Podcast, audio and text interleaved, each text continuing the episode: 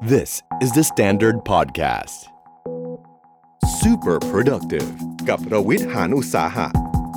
brought to you by d t a c Unleash Giant in You ปลูกพลังยักษ์ในตัวคุณ ให้เป็นคุณที่ดีกว่า สวัสดีครับยินดีต้อนรับเข้าสู่ Super Productive Podcast นะครับ วันนี้เราจะมาคุยกันเรื่อง Customer Relationship Management แต่ว่าก่อนจะไปคุยเรื่องนั้นเนี่ยต้องพูดเรื่อง Customer Centric ซะหน่อยนะครับว่าเอ๊ะบริษัทที่มีลูกค้าเป็นศูนย์กลางนี่เป็นยังไง ปัจจุบันนี้เนี่ยต้องบอกว่าทุกบริษัทแหละครับมีนโยบายเนี่ยอยู่แน่นอนนะฮะ Customer Centric แต่ว่ามีบริษัทน้อยมาก ๆ ที่ทำได้จริง ๆ เพราะอะไรฮะเดี๋ยวเรามาลองดูกันว่าทำไมมันถึงยากมาก ก่อนอื่นจะเข้าเนี่ยต้องเล่าให้ฟังก่อนว่า ในเดือนมกราคมที่ผ่านมานี้นะครับ เราได้สูญเสียผู้บริหารคนหนึ่งที่เรียกว่าเป็นถ้าใครพกเรียน MBA แล้วก็อ่านเคสมาเยอะๆเนี่ยจะต้องจำท่านได้แน่นอนนะครับ ชื่อว่า Herb Kelleher นะครับเป็นหนึ่งในผู้ก่อตั้งสายการบิน Southwest Airlines นะครับหนึ่งในสายการบินที่ดีที่สุดในโลกนะ Southwest Airlines เนี่ยเป็นสายการบิน low cost นะครับแต่ว่าเป็นสายการบินที่ได้คะแนนความพึงพอใจของลูกค้าเนี่ยสูงติดอันดับต้นๆตลอดเวลานะครับทำไมถึงเป็นอย่างนั้นเขาเป็น low cost airline นะ อะจะเล่าพื้นฐานให้ฟังก่อนนะครับ สายการบิน Southwest เนี่ยไม่เหมือนสายการบินอื่น โดยเฉพาะในอดีตนะสายการบินโดยปกติเนี่ยนะครับจะมีการซื้อเครื่องบินเยอะมากหลายรุ่นมากนะฮะเราดูทุกสายการบินนะดูการบินไทยดูสิงคโปร์แอร์ไลน์ดูทุกสายการบินจะมีหลายรุ่นมากมีลำเล็กลำใหญ่นะฮะมีอะไรอย่างเงี้ยสายการบิน Southwest นี่แทบจะเป็นสายการบินแรกที่บอกว่าเฮ้ยทำไมเราถึงไม่ใช้เครื่องบินรุ่นเดียวอะเพราะว่าจะได้ฝึกนักบิน ฝึกลูกเรือทีเดียว นักบินเนี่ยเวลาสมมติบินเครื่อง 737เนี่ยจะไปบิน 747 ไม่ได้นะ คือต้องฝึกใหม่นะครับเพราะฉะนั้นถ้าเกิดว่าเรามีเครื่องบินเยอะๆเราก็จะต้องมีนักบินชุดเยอะขึ้น ค่าใช้จ่ายก็สูง ค่าใช้จ่ายสูงเป็นไงฮะมันก็ต้องส่งต่อไปให้กับลูกค้าถูกไหมซาเวสบอกว่าเราเอาเครื่องบินรุ่นเดียวพอ Boeing 737 นะครับอ่าทีนี้ยังไม่จบแค่นั้นนะ พอมีเครื่องบินรุ่นเดียวเนี่ยระบบทุกอย่างเร็วหมด เพราะว่าฝึกชุดเดียวถูกไหมฮะ Southwest Airlines เนี่ยเป็นสายการบินที่มีภาษาทางการบินเขาเรียกว่า turn around time ก็คือหลังจากจอดปุ๊บ แล้วกลับไปขึ้นบินใหม่ได้เนี่ยสั้นที่สุดในโลกประมาณ 18 นาที เขามีคลาสเดียวนะปัจจุบันนี้ low cost ส่วนใหญ่ก็เป็นแบบนั้นก็คือไม่มีอะ business class ไม่มีก็คือทุกตัวเท่ากันหมดนะครับ ที่สำคัญกว่านั้นก็คือระบบวิธีการบริหารของ Southwest นะฮะโดยปกติแล้วเนี่ยเวลาเราจะเลือกไปลงในสนามบินใดสนามบินหนึ่ง เอายกตัวอย่างประเทศอย่างสหรัฐอเมริกา ซึ่งเป็นฐานหลักของ Southwest เนี่ยนะครับสายการบินส่วนใหญ่ก็ต้องแน่นอนเลือกไปลงในสนามบินที่ใหญ่ถูกไหมเพราะคนมันเยอะแต่ Southwest เขามองแตกต่างกันครับเขาบอกว่าไม่เอาอะเราไปลงอันที่มันเล็กหน่อยดีกว่า เป็นสนามบินรองว่างั้นเถอะ สมมติว่าในเมืองหนึ่งอาจจะมี4ี่ห้าสนามบินนะเมืองใหญ่ๆเนี่ยเขาก็ไปลงสนามบินเล็กๆ หรือแม้แต่ไปกระทั่งเมืองที่ไม่ค่อยมีใครบินไปนะครับ อันนั้นอันที่หนึ่งอันที่สองก็คือว่าเฮ้ยทำไมระบบการสายการบินเนี่ยมันถึงจะต้องใช้ระบบที่เราเรียกว่า hub and spoke ก็คือปกติเนี่ยอย่างกรุงเทพเนี่ยเป็นฮับของการบินไทยถูกไหมฮะคุณจะบินไปไหนก็ไม่รู้แหละคุณถ้าคุณมาผ่านแถวนี้คุณต้องลงที่กรุงเทพก่อนนะครับสายการบินอื่นก็เป็นอย่างนั้นครับ อย่างสายการบินสิงคโปร์แอร์ไลน์คุณก็ต้องบินไปสิงคโปร์ก่อนนะแล้วคุณถึงไปบินต่อไปที่อื่นได้ แต่เซาเวสบอกว่าเราไม่ต้องมีอย่างนั้นดีกว่า เราบินจากเมืองไหนเราก็บินไปอีกเมืองหนึ่งเลยทำแบบนี้เนี่ย มันช่วยลดเวลาการต่อเครื่องบินนะฮะซึ่งเป็นของที่คนเบื่อที่สุด เราจะเห็นว่าสิ่งที่ Southwest ทำเนี่ยมันดูเหมือนเป็นเรื่องเกี่ยวกับการบริหารจัดการภายในใช่ไหมครับแต่มันส่งผลต่อความพึงพอใจของลูกค้าอย่างมาก เพราะหนึ่งถ้าเกิดคุณหมุนเครื่องบินเร็ว โอกาสเครื่องบินดีเลย์ก็น้อย ถูกไหมฮะสองคุณมี 1 ชั้นคือ 1 คลาสเนี่ยคนไม่ต้องไปงง ไม่ต้องไปซื้อตั๋วอะไรหลายแบบทั้งนั้นอะก็เหมือนกันหมดอะนะครับ สามก็คือว่า พอคุณไม่มีที่ต่อเครื่องแล้วเนี่ยนะฮะทุกอย่างเป็นบินตรงหมดเนี่ยคุณไม่จำเป็นต้องไปรอเครื่องบิน ซึ่งเป็นประสบการณ์ที่ไม่มีใครชอบอะครับการรอนั่งรอเครื่องบินในสนามบินมันเบื่อมาก Southwest Airlines เนี่ยเริ่มต้นจากระบบที่ดีก่อน เสร็จแล้วเขาถึงพัฒนาเขาเรียกว่าวัฒนธรรมองค์กรต่างๆ เช่น วัฒนธรรมที่กัปตันปกติเวลาพูดจากห้องนักบินก็จะพูดแบบ เคร่งขรึมเป็นแบบเป็นทางการ แต่ว่า Southwest Airlines เนี่ยเขาจะพูดเล่นตลกนะครับบางทีแอร์ก็มาเล่นเกมกับผู้โดยสารอะไรเงี้ยเยอะแยะเลยนะครับ ก็เป็นหนึ่งในสายการบินที่คนชอบบินมากที่สุด อันนี้คือจุดเริ่มต้นเลยนะของ customer relationship management นะครับอะอันนั้นเป็นตัวอย่างแต่เรามาดูกันนิดหนึ่งว่า ถ้าเกิดว่าเราไปมององค์กรที่เขามี customer centric culture คือต้องบอกอย่างนี้ก่อนครับว่า customer relationship management หรือว่า หรือว่าการเอาลูกค้าเป็นศูนย์กลางเนี่ย มันเป็นการทำงานก็ส่วนหนึ่ง แต่จริง ๆ แล้วอะใหญ่สุดเลยคือเรื่องของวัฒนธรรมองค์กรนะ คือวัฒนธรรมองค์กรเราเนี่ยมันต้องส่งเสริม มันต้องบอกว่าเฮ้ยเราอะจะเอาลูกค้าเป็นศูนย์กลางจริง ๆ ยกตัวอย่างเราแปะเลยนะวิชั่นของเราคือลูกค้าเป็นศูนย์กลางแต่ว่าต่างแผนกต่างฝ่ายนะครับก็ทำงานโดยจะเอาผลงานของแผนกตัวเองเนี่ยเป็นเรื่องใหญ่ที่สุด โดยไม่มีการวัดเลยว่าลูกค้าพึงพอใจหรือเปล่า หรือแม้แต่มันเกี่ยวข้องกับลูกค้ายังไง ซึ่งอันเนี้ยก็แน่นอนว่าไอ้ป้ายที่แปะว่าเราจะเอาลูกค้าเป็นศูนย์กลางเป็นเป็นป้ายเท่านั้น มันทำอะไรไม่ได้เนาะ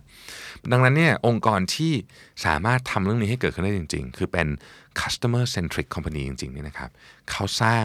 วัฒนธรรมก่อนครับเป็นอันดับแรกนะวัฒนธรรมเนี่ยมันมี3วัฒนธรรมหลักๆ ที่เราเจอในโลกของการทำงาน อันแรกเนี่ยเขาเรียกว่า product focus องค์กรประเภทนี้เนี่ยจะเน้นการออกสินค้าตลอดเวลา แล้วก็ทำให้สินค้าตัวเองเนี่ยอลังการฟีเจอร์เยอะสุด แต่ถ้า product focus มากเกินไป เราจะไม่รู้ว่าไอ้ที่เราโฟกัสเราทำ product เราให้เจ๋งมากๆเนี่ยลูกค้าอยากได้เปล่านั่นที่หนึ่งนะครับอันที่สองคือ sales driven บริษัทส่วนใหญ่เป็นแบบนี้ก็คือไม่รู้อะขายของให้ได้ก่อน อันที่ 3 คือ customer centric ซึ่งเป็นอันที่เราอยากพูดถึงนะครับบริษัทที่อยู่ในกลุ่มนี้เนี่ย เขาจะเข้าใจการเดินทางของลูกค้าเป็นอย่างดี ความหมายก็คือว่าเขารู้จริง ๆ ว่าลูกค้าเนี่ยอยากได้เรื่องนี้ไม่ใช่แค่อยากได้เรื่องนี้นะแต่อยากได้เพราะอะไรด้วย อยากได้เพราะอะไรทำไมถึงอยากได้เรื่องนี้การเข้าใจแบบนี้เขาเรียกว่า empathy นะครับ ซึ่งในศาสตร์ของการบริหารจัดการยุคใหม่เนี่ยมันอยู่ในส่วนที่สำคัญที่สุดของ design thinking ซึ่งเราไว้ค่อยคุยกันวันหลังนะ แต่ว่า empathy เนี่ยนะครับเป็นสิ่งที่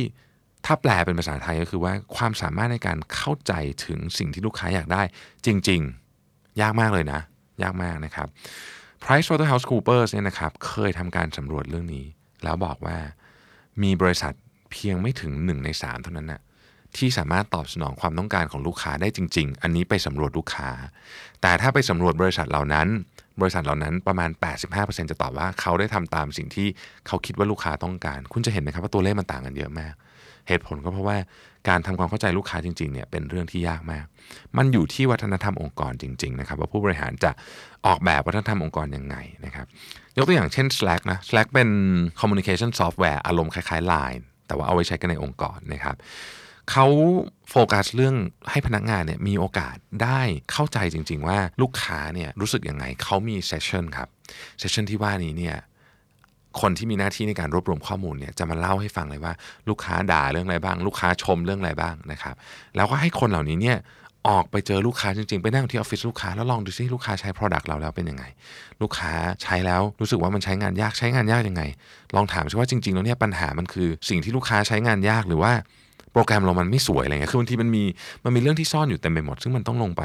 ใช้เวลากับลูกค้าเราถึงจะเข้าใจจริง ๆ อันที่สองเนี่ยนะฮะคนที่เข้ามาก็เกี่ยวข้องเหมือนกัน มันจะมีคนเยอะมากเลยนะครับ ที่โฟกัสไปที่เรื่องของตัวเองจะเยอะนะฮะคนที่เหมาะสมกับองค์กรที่อยากเป็น customer centric จริงๆเนี่ยต้องเข้าใจกระบวนการทางความคิดของมนุษย์อีกคนหนึ่งพูดง่ายๆก็คือ คุณต้องมี awareness ถึงสิ่งที่มนุษย์อีกคนหนึ่งคิดอยู่ เวลาเรามี awareness เกี่ยวกับคนอื่นที่ไม่ใช่ตัวเราเนี่ยนะครับ เราเรียกมันว่า external self awareness ซึ่งอันเนี้ยมองเห็นได้นะ ในการสัมภาษณ์งาน ยกตัวอย่าง external self awareness เนี่ยแปลตรงๆตัวเลยก็คือว่า ความสามารถในการรู้ว่าสิ่งที่เราทำเนี่ยกระทบกับอีกคนหนึ่งอย่างไร พูดง่ายคือคำพูดและการกระทำของเราเนี่ยทำให้อีกฝั่งหนึ่งรู้สึกยังไง เรารู้ไหมคนส่วนใหญ่คิดว่ารู้แต่จริง ๆ แล้วเนี่ยไม่ค่อยรู้เพราะเราไม่ค่อยได้ฟีดแบ็กจากอีกฝั่งหนึ่งเขาไม่บอกเราว่างั้นเถอะนะครับเอาผมยกตัวอย่างนะฮะมุกที่เล่นเกี่ยวกับเรื่องน้ำหนัก เรื่องสีผิวเรื่องอะไรพวกนี้อีกฝั่งหนึ่งเขาไม่ชอบหรอกครับ เพียงแต่ว่าเขาอาจจะไม่ได้อยู่ในสถานะ หรือไม่ได้อยู่ในอารมณ์ที่จะตอบโต้คุณเท่านั้นเอง เขาก็ยอมยอมไปนะฮะแต่ว่าในบางประเทศนี่เรื่องนี้ถือว่าซีเรียสมากนะคุณไปเล่นมุกสีผิวเรื่องน้ำหนักนี่โอ้โหเรื่องใหญ่เลย ประเด็นคืออย่างนี้ครับแล้วเราจะทำไงให้เราเข้าใจอีกฝั่งหนึ่งมากขึ้น มีด้วยกัน 2 วิธีนะ อันที่ 1 มนุษย์เราเนี่ยนะครับใช้ภาษาในการสื่อสารเนี่ยสามอัน อันที่ 1 คือภาษาพูดเนี่ยผมพูดอย่างนี้นี่คือภาษาพูดเนี่ยนะฮะภาษาพูดนี้เป็น 7%เท่านั้นเองของการสื่อสารทั้งหมด อันที่2เนี่ยคือโทนเนี่ยน้ำเสียง สูงต่ำสมมุติผมบอกว่า เสื้อสวยจังเนี่ยเสื้อสวยจังเนี่ยมันอาจจะแปลว่าเสื้อคุณสวยจริง ๆ หรือประชดก็ได้นึกออกไหมฮะยิ่งภาษาไทยมีการเล่นคำอะไรซับซ้อนบางทีชม ก็กลายเป็นด่าอะไรเงี้ยก็มี เพราะฉะนั้นน้ำเสียงเนี่ยเป็น 38%อันสุดท้ายคือภาษากายครับ body language เนี่ยครับ55%นะเช่น สมมติว่าคุณนั่งคุยกับเจ้านายคุณอยู่ครับ แล้วเขาเคาะเอาปากกาเคาะโต๊ะเนี่ยพูดกับคุณไปด้วยแต่ว่าเอาปากกาเคาะโต๊ะไปด้วยเนี่ยมันแปลว่าเขาไม่สนใจเรื่องที่คุณพูดนะหรือคุณคุยกับลูกค้าเนี่ยอยู่ดีๆเขาก็นั่งกอดอกแล้วถอยหลังไปเนี่ยแปลว่าสิ่งที่คุณพูดไปเนี่ยมันไปกระทบเขาในแง่ลบเขารู้สึกไม่พอใจเป็นต้นนะครับเราสังเกตเรื่องพวกนี้เนี่ยเราจะตอบสนองหรือมี external self awareness กับคนอื่นดีขึ้นเยอะมากนะอันที่สองคือขอฟีดแบ็กตรงๆเลยก็ได้นะครับ เช่นอาจจะถามว่าไอ้รูน่าไม่ค่อยสบายใจนะเมื่อกี้พี่พูดอะไรที่ทำให้ไม่สบายใจหรือเปล่าช่วยบอกหน่อย พี่จะได้ปรับปรุงตัวในอนาคต คนที่มี external self awareness เนี่ยนะครับจะเป็นคนที่เข้าใจลูกค้ามากด้วย เพราะฉะนั้นถ้าอยากมีองค์กรที่เป็นแบบนี้ ก็ให้หาคนแบบนี้เข้ามาทำงานตั้งแต่แรกก็เป็นวิธีการที่ดี อันที่3เนี่ยเราเรียกว่าเราต้องเอาข้อมูลของลูกค้าเนี่ยให้ทุกคนรู้และเข้าใจพูดง่ายๆคือว่า บางครั้งเนี่ยนะครับเวลาเราทำงานเป็นไซโลเนี่ยข้อมูลของลูกค้าที่ได้ feedback มาที่ได้อะไรมาเนี่ยนะฮะมันไปอยู่ที่แผนกขายและการตลาดอะซะเยอะคือมันก็อยู่ตรงนั้นนะครับเขาก็รู้อยู่แค่นั้นนะคนอื่นที่ทำงานอยู่ที่อื่นก็ไม่ได้รู้เรื่องอะไรเกี่ยวกับลูกค้าเลยนะครับ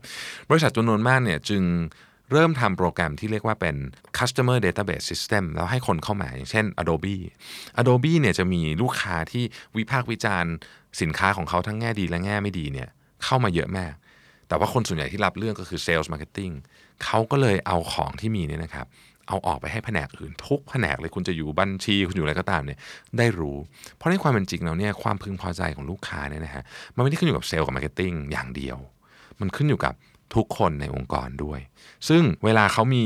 การแชร์เรื่องพวกนี้ออกไปเนี่ย สิ่งที่เกิดขึ้นเนี่ยนะครับมันคือคนเนี่ยได้เห็นว่าอ๋อเฮ้ยตอนนั้นที่ฉันทำอันเนี้ยมันไปกระทบกับปลายทางจริง ๆ สมมุติว่าระบบหลังบ้านของเราเนี่ยเกิดการส่งของช้าเกิดขึ้น การส่งของช้าเนี่ยเวลาเราไม่ได้คิดอะไรเยอะเนี่ยนะครับเราก็ทะเลาะกับไอ้เซลล์สมมตินะแต่ในความเป็นจริงเนี่ยมันอาจจะไปกระทบกับชีวิตของลูกค้า โดยเราไม่ได้รู้ตัวเลยก็ได้ จนกระทั่งเราได้เห็นว่าอ๋อลูกค้าเขาเขียนมาบอกว่า วันนั้นเนี่ยเขาตกเครื่องบินสาเหตุเพราะว่าเราทำงานไม่ทัน อะไรอย่างเงี้ยเป็นต้นนะครับ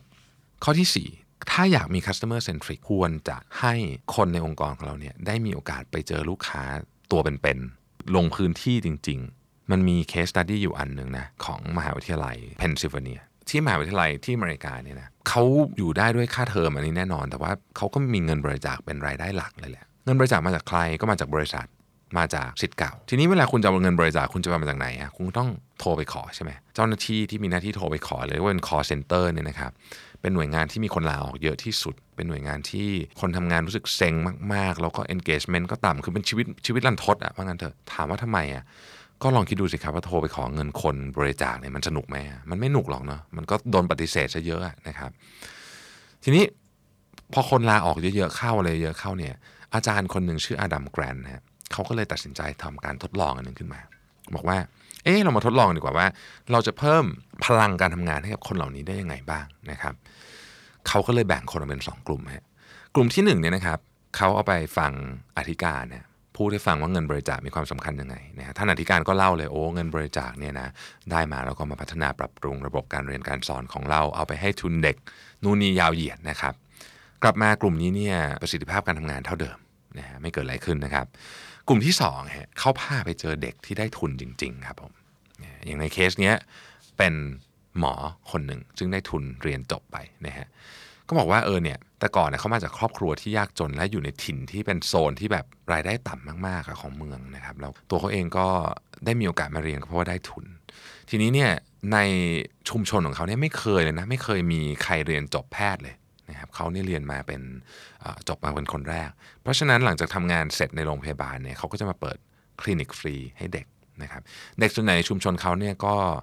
ขายยาตั้งแต่เด็ก แต่พอเขามาเปิดคลินิกปุ๊บเนี่ยแล้วทุกคนก็เห็นว่าเขาเป็นหมอเนี่ยเด็กเหล่านี้รู้สึกมีแรงบันดาลใจนะครับจนในที่สุดเนี่ยมีเด็กในชุมชนเนี่ยไปสอบเข้ามหาวิทยาลัยได้หลายคนเรียกว่าสูงเป็นประวัติการเลยแหละนะเพราะปกติไม่มีใครไปนะครับ ส่วนใหญ่ก็ได้แรงบันดาลใจมาจากคนเนี้ยเปลี่ยนแปลงชีวิตของเด็กเหล่านั้นไปโดยสิ้นเชิง คนกลุ่มนี้ที่เป็น call center ที่ไปฟังเรื่องนี้ปุ๊บเนี่ยก็รู้ได้ทันทีเลยว่า เฮ้ยสิ่งที่ฉันทำเนี่ยมันมีประโยชน์กับชีวิตคนอื่นมากเลยนะ มันช่วยชีวิตคนนะเขาหาวายเจอฮะเขาหาว่าเขาทำงานไปทำไมเจอฮะพอคนเรามันเจอนี้ปุ๊บเนี่ยนะครับการสื่อสารกับลูกค้าเนี่ยจะดีขึ้นอย่างมหาศาลเลยฮะกลุ่มนี้กลับมาทำงานเนี่ยนะครับ มาด้วยความสดชื่นสดใส แล้วปรากฏว่า ทำรายได้เข้ามหาวิทยาลัยเนี่ยได้เพิ่มขึ้นถึง 3 เท่าตัวเลยคุณคิดดูสิคุณจะเพิ่มประสิทธิภาพของคนเดิมได้ 3 เท่าตัวเนี่ยไม่ใช่เรื่องง่ายเลยนะฮะเพราะฉะนั้นเนี่ยการที่เรามีโอกาสได้เข้าไปอยู่ในพื้นที่จริงกับลูกค้าเนี่ยจึงเป็นเรื่องสำคัญมากถ้าเราอยากมี customer centric company นะยกตัวอย่างเคสหนึ่งกัน Airbnb Airbnb เนี่ยพนักงานเขาเดินทางไปทั่วถูกไหมฮะสิ่งที่เป็นกฎของ Airbnb คือว่า เวลาคุณเดินทางไปต่างเมือง คุณต้องไปอยู่ Airbnb ฮะเพื่อคุณจะได้เข้าใจว่าโฮสต์หรือเจ้าของบ้านเน่ยเขารู้สึกยังไง ในขณะเดียวกันคุณก็จะได้เข้าใจด้วยว่า เมื่อคุณเป็นลูกค้าบ้างอะคนที่ไปเช่าอะคุณจะรู้สึกยังไง คุณได้สองเด้งเลยนะ คุณได้คุยกับเจ้าของบ้านด้วย ซึ่งก็ถือเป็นลูกค้าคนหนึ่งของ Airbnb ได้จำลองตัวเองเป็นลูกค้าจริง ๆ ของบ้านหลังนั้นด้วยสองเด้งเลย เพราะฉะนั้น Airbnb ก็เลยได้ข้อมูลกลับมาจากพื้นที่เยอะมาก อันสุดท้ายครับผม องค์กรที่ค่อนข้างจะทำเรื่องนี้ได้สำเร็จเลยเนี่ยเขามีการออกแบบระบบผลตอบแทนที่เชื่อมโยงโดยตรงเลยครับกับความพึงพอใจของลูกค้าจะไม่ง่ายเพราะความพึงพอใจของลูกค้าเนี่ยมันเป็นมาตรวัดที่นำมาทำมาก ๆ แต่ก็ทำได้ก็ทำได้นะครับ ยกตัวอย่างเช่น IBM IBM เนี่ยเขามีการผูกค่าเมทริกซ์บางอย่าง ที่เกี่ยวข้องกับความพึงพอใจของลูกค้าเนี่ยตรงกับเงินเดือนและโบนัสเลยนะครับเพราะเขาค้นพบว่าคนที่สามารถทำให้ลูกค้ามีความพึงพอใจกับ Product ได้เนี่ย ในที่สุดแล้วเนี่ยนะครับสามารถสร้างรายได้เพิ่มขึ้นได้มากกว่าคนอื่นเนี่ยเป็นอัตราส่วนที่สูงมาก อีกประเด็นนึงก็คือว่า ความพึงพอใจของตัวพนักงานเองก็เกี่ยวข้องกับความพึงพอใจของลูกค้า เขาค้นพบว่าพนักงานที่มีความพึงพอใจเกี่ยวกับบริษัท คือรู้สึกว่าบริษัทนี้เป็นบริษัทที่ดีว่างั้นเถอะภาคภูมิใจเนี่ยนะฮะจะทำให้ลูกค้าภูมิใจและชอบบริษัทตามไปด้วย นี่เป็นผลสำรวจที่ออกมาแล้วก็ค่อนข้างชัดเจนเนาะทีนี้แล้ว บริษัทอื่นเนี่ยนะครับเขาเอาเรื่องพวกนี้เนี่ยไป apply ทำยังไงบ้าง ก็มีเคสสั้นๆ จะเล่าให้ฟังอีกสักสองสาเคสกันว่าเวลาเป็น use case จริงๆเนี่ยนะครับมันสามารถไปใช้งานทำอะไรได้บ้างนะครับอะเมื่อกี้พูดถึง IBM นะเล่า IBM ต่อแล้วกันเนี่ย IBM เนี่ยเป็นบริษัท ที่อายุเยอะมากเลยนะครับ หลายท่านอาจจะไม่ค่อยรู้เนี่ยย้อนหลังกลับไปยุคโอ้โหตั้งแต่ก่อนผมเกิดอีกนะฮะเป็นบริษัทที่เก่ามากนะครับแล้วก็ผ่านการเปลี่ยนแปลงอะไรมาเยอะมาก มียุคหนึ่งเนี่ยนะครับที่ IBM ทำพวกซอฟต์แวร์นะเราก็กระบวนการ develop ซอฟต์แวร์ในยุคนู้นน่ะนะเขาเรียกว่า waterfall ครับแปลก็คือว่าคุณเนี่ยไปเอามานะว่าลูกค้าอยากจะได้อะไรกับซอฟต์แวร์นี้ เสร็จแล้วปุ๊บนะฮะคุณก็มาเขียนสเปค คุณก็มาเขียนอะไรพวกนี้นะฮะอาจจะใช้เวลาสัก 2 เดือนนะครับ เขียนโค้ด เสร็จนะฮะเขียนโค้ดเสร็จเอาไป test test จนกว่าจะมั่นใจว่าเฮ้ยมันคุณภาพดีนะครับมีความน่าเชื่อถือ แล้วเอาอันนี้ไปขายลูกค้าลูกค้าก็เอาไปใส่เครื่องคอมพิวเตอร์เครื่องเซิร์ฟเวอร์ของตัวเอง อีกสักปี 2 ปีเราก็มาอัปเดตกันใหม่ อันนั้นคือ waterfall system นะฮะธุรกิจที่ทำพวกซอฟต์แวร์เนี่ยค้นพบว่าเฮ้ยใช้วิธีนี้มันไม่ work ฮะมันไม่ตอบสนองความต้องการลูกค้าอย่างแท้จริง โลกมันเปลี่ยนเร็วเกินไปนะครับ มันก็เลยมีคำว่า agile methodology ขึ้นมานี่แหละ มาจากไอ้เรื่องนี้แหละนะฮะ บริษัทที่เริ่มต้นใช้พวก agile ก็คือพวกนี้แหละฮะ บริษัทกลุ่ม tech company ทั้งหลายนะ ทีนี้คำว่า agile คืออะไรนะครับ ก็คือเปลี่ยนแปลงตลอดเวลา แต่มันมาพร้อมกับ cloud computing ด้วยนะ คือ agile มาก่อน แต่ว่า cloud computing เนี่ย ก็ทำให้ agile เนี่ยสามารถทำได้ง่ายขึ้น เพราะว่าลูกค้าปุ๊บเนี่ยตอนนี้ไม่ได้ซื้อโปรแกรมเป็นแบบสมัยก่อนละนะครับทุกอย่างอยู่บนอินเทอร์เน็ต แล้วก็เขาอยากจะปรับปรุงอะไรเขาก็ปรับปรุงปรับปรุงไปเรื่อยๆ อยู่ใน cloud ใช่ไหม ทีนี้ IBM ก็ค้นพบว่าเฮ้ย agile อย่างเดียวเนี่ยยังไม่พอนะเพราะว่ามันยังไม่เร็วพอ อันนั้นอาจจะเปลี่ยนกันหลักสัปดาห์หลักเดือนนะครับเราต้องการเปลี่ยนสัก 20 ครั้งต่อวันทำได้ไหมนะฮะก็ปรากฏว่าคณะเอ่อพวกวิศวกรทั้งหลายของ IBM ก็บอกว่าเรามาเรามาทำเป็น extreme agile นะฮะเราเรียกมันว่า continuous delivery คือเปลี่ยนทั้งวันน่ะนะฮะเปลี่ยนทั้งวัน เปลี่ยนทีละนิดละหน่อยลูกค้าทำอันนี้แล้วชอบปุ๊บก็เปลี่ยน เปลี่ยนเปลี่ยนเปลี่ยนทั้งวันเลยนะฮะทีนี้อันนั้นก็คือฝั่งของทีมวิศวกร มันมีอีกฝั่งหนึ่งครับคือฝั่งของทีมดีไซน์ฮะซึ่งทีมนี้บอกว่าเอ๊จริง ๆ แล้วเนี่ยเราจะน่าจะต้องหยุดคิดนิดนึงนะว่าเราจะเราเราเปลี่ยนพวกนี้ตลอดเวลาเนี่ยจริง ๆ แล้วลูกค้าได้ใช้เปล่าเนะฮะลูกค้าได้ใช้ไหมเขาก็เลยเอาดีไซน์ thinking เนี่ยเข้าไปดูครับว่าประสบการณ์ในการใช้งานของลูกค้าเนี่ยเป็นอย่างไร ทำงานไปแล้วมันติดขัดตรงไหนบ้างไอ้ตรงนี้ทีมวิศวกรจะคิดว่ามันดีแต่ลูกค้าไม่ชอบมีไหมอะไรอย่างเงี้ยนะฮะแต่กระบวนการ design thinking นี่มันใช้เวลาเนาะมันก็เลยทำให้เกิดการขัดแย้งกันระหว่าง2แผนกนี้ คนที่ทำดีไซน์ก็บอกว่าเฮ้ยเราต้องใช้เวลานิดนึงในการดูว่าลูกค้าเขาชอบไหม คนที่เป็น engineer บอกว่าเฮ้ยเราโฟกัสที่เรื่องคุณภาพความเร็วและประสิทธิภาพ แต่ทีมดีไซน์บอกว่าเราโฟกัสที่ user experience ก็เลยเกิดการประทะกันระหว่างเขาเรียกว่าระหว่างวัฒนธรรมของ 2 ทีมนะครับในที่สุดหลังจากคุยและเก็บข้อมูลกันไปนานเนี่ย IBM ก็ตกลงว่า เฮ้ย เราจะทำระบบขึ้นมาเอง วิธีคิดอันนี้เรียกว่า hybrid method นะครับคือเขามีชื่อของเขาเองอะชื่อ IBM Design Thinking นะฮะซึ่งรายละเอียดมันยาวมากแต่ประเด็นก็คือว่าเขาเอาข้อดีของอาจารย์กับข้อดีของ Design Thinking มารวมกันทำให้เหมาะที่สุดกับลูกค้าของเขา ปรากฏว่าใช้เวลา 2 ปีเลยนะ คือของพวกนี้ไม่ได้เกิดขึ้นเร็วประเด็นที่อยากจะบอกก็คือของพวกนี้ไม่ได้เกิดขึ้นเร็วนะครับเพราะใช้เวลา 2 ปีในการเปลี่ยน แต่ปรากฏว่าพอเปลี่ยนสำเร็จแล้วเนี่ยทีมที่เอาวิธีคิดแบบนี้ไปใช้เนี่ยนะครับมีผลประกอบการที่ดีกว่าทีมอื่นเนี่ยอย่างมากมายเลย คือมีอัตราการเจริญเติบโตเป็นเลข 2 หลักมาตลอด อีกบริษัทหนึ่งนะครับคล้ายๆกัน นะคล้ายๆกัน ก็อันนี้ทำพวกซอฟต์แวร์เหมือนกันนะครับ ชื่อ Intuit ทำ QuickBooks TurboTax อะไรพวกนี้นะ เป็นทำภาษีทำเรื่อง finance ต่างๆ พวกนี้ซึ่งบริษัทนี้เดิมทีเป็นบริษัทขนาดเล็ก แล้วก็มีผู้ก่อตั้งก็มาทำงานเองอย่างเงี้ยตอนนั้นก็มีความเป็น entrepreneurial spirit สูงมากก็คือบริษัทมันเล็กอะเนาะทุกคนก็คือลงไปลุยงานเองไปเจอลูกค้าเองอะไรเงี้ยนะครับ แต่พอบริษัทเริ่มใหญ่ขึ้นใหญ่ขึ้นใหญ่ขึ้นเนี่ยมันก็เริ่มมีระดับขั้นมากขึ้นเริ่มมีพิธีการมากขึ้นนู่นนี่แล้วก็พอนึกภาพออกนะ จนวันหนึ่งเนี่ยบริษัทนี้ก็กลายเป็นบริษัทที่จะใช้คำว่าไม่รวดเร็วเหมือนสมัยก่อนแล้วนะครับ ทีมงานเนี่ยไม่ค่อยได้คุยกับลูกค้าละทีมงานเนี่ยโฟกัสไปที่การแก้ปัญหาของตัวซอฟต์แวร์ ซึ่งนับวันก็จะซับซ้อนมากยิ่งขึ้น พูดง่ายๆคือ เอาเวลาไปการล่าหา bug ในซอฟต์แวร์นะแล้วก็หาหาหาหาเสร็จแล้วอ้าวอันนี้ไม่ work ซ่อมทำให้ดีขึ้น วิธีคิดของคนในองค์กรเนี้ยจากเดิมที่ต้องการค้นหาและหาความต้องการของลูกค้าเนี่ยกลายเป็นว่า พยายามเป็นคนแก้ปัญหา แต่แก้ปัญหา แก้ปัญหาตัวของเขาเองอะไม่ได้แก้ปัญหาของลูกค้านึกออกไหมคือเขาต้องการให้ของเขาเนี่ยเร็วที่สุดดีที่สุดมีข้อผิดพลาดน้อยที่สุด แต่ว่าลืมไปว่า เอ๊ะแล้วลูกค้ารู้สึกยังไง ลูกค้าอยากได้จริงหรือเปล่าเรื่องนี้นะครับพูดง่ายๆคือเขาเปลี่ยนจากการเป็น learning company กลายเป็น fixing company นะครับประเด็นคืออย่างนี้ฮะของพวกนี้เนี่ยไอซอฟต์แวร์พวกนี้เนี่ยมันขายกันได้เยอะที่สุดจากปากต่อปากนะ การเข้าไป fix ให้ซอฟต์แวร์มันดีขึ้นโดยไม่ดูว่าลูกค้าอยากได้อะไรจริงๆเนี่ยอย่างมากที่สุดก็เสมอตัวฮะต่อให้ซอฟต์แวร์ไม่มี bug เลย ก็เสมอตัว แต่ว่ามันไม่ได้ตอบไม่ได้ตอบว่าเฮ้ยจริงๆแล้วเนี่ยเราสามารถพัฒนาประสบการณ์ของลูกค้าให้ดีกว่านี้ได้ไหมนะครับจนในที่สุดเนี่ยเขาก็เริ่มเห็นแล้วว่าวิธีนี้ไม่ work นะฮะเขาก็เลยมี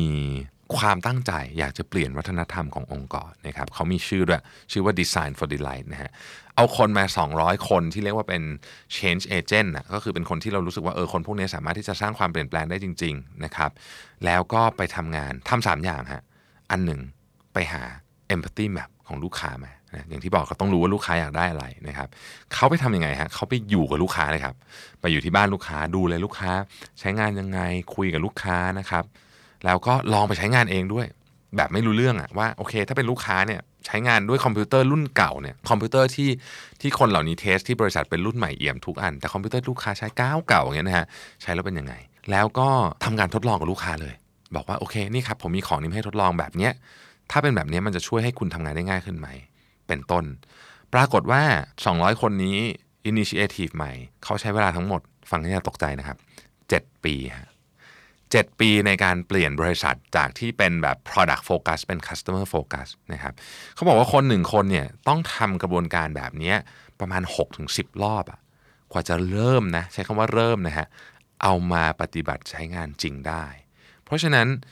ตัวอย่างที่ยกมาเนี่ยอยากจะบอกว่ามันไม่ง่ายครับ ในการทำบริษัทที่ มี customer centric กับลูกค้าเป็นศูนย์กลางนี่ไม่ง่ายเลยฮะ ถ้าเกิดบอกว่าเราอยากจะทำได้ภายใน 3 เดือนเนี่ยโอ้โห คือคุณต้องมีพื้นฐานที่ดีมาก เพราะฉะนั้นเราเองถ้าเราอยากทำเนี่ยเราก็ต้องเข้าใจว่าของพวกนี้ไม่ง่าย และมันไม่ใช่กระบวนการมันไม่ใช่ process แต่มันคือวัฒนธรรมองค์กรเลยครับต้องไปแก้ที่วัฒนธรรม วัฒนธรรมเราเห็นลูกค้าเป็นศูนย์กลางจริง ๆ หรือเปล่า ฝากทิ้งท้ายไว้นิดนึงครับสำหรับผู้บริหารหลายท่านที่อาจจะมีโอกาสได้ฟังพอดแคสต์อันนี้ ลูกค้ามี 2 คนนะครับ ลูกค้าภายนอก อันนั้นก็ต้องดูแล อย่าลืมดูแลลูกค้าภายในด้วยนะครับ ลูกค้าภายในคือทีมงานของคุณ คนของคุณทุกคน ก็ถือเป็นลูกค้าเหมือนกันนะครับ เพราะว่าถ้าเกิดเรา customer centric อยู่ข้างนอกหมดเลยนะเข้าใจหมดเลยลูกค้าภายนอกคิดยังไงหมด แต่เราไม่เข้าใจคนของเราเองเลยครับ ในที่สุดวัฒนธรรมของเรา มันก็จะไม่มีทางเป็น customer centric ที่แท้จริงได้ ขอบคุณมากครับ The Standard Podcast Eye Opening for Your Ears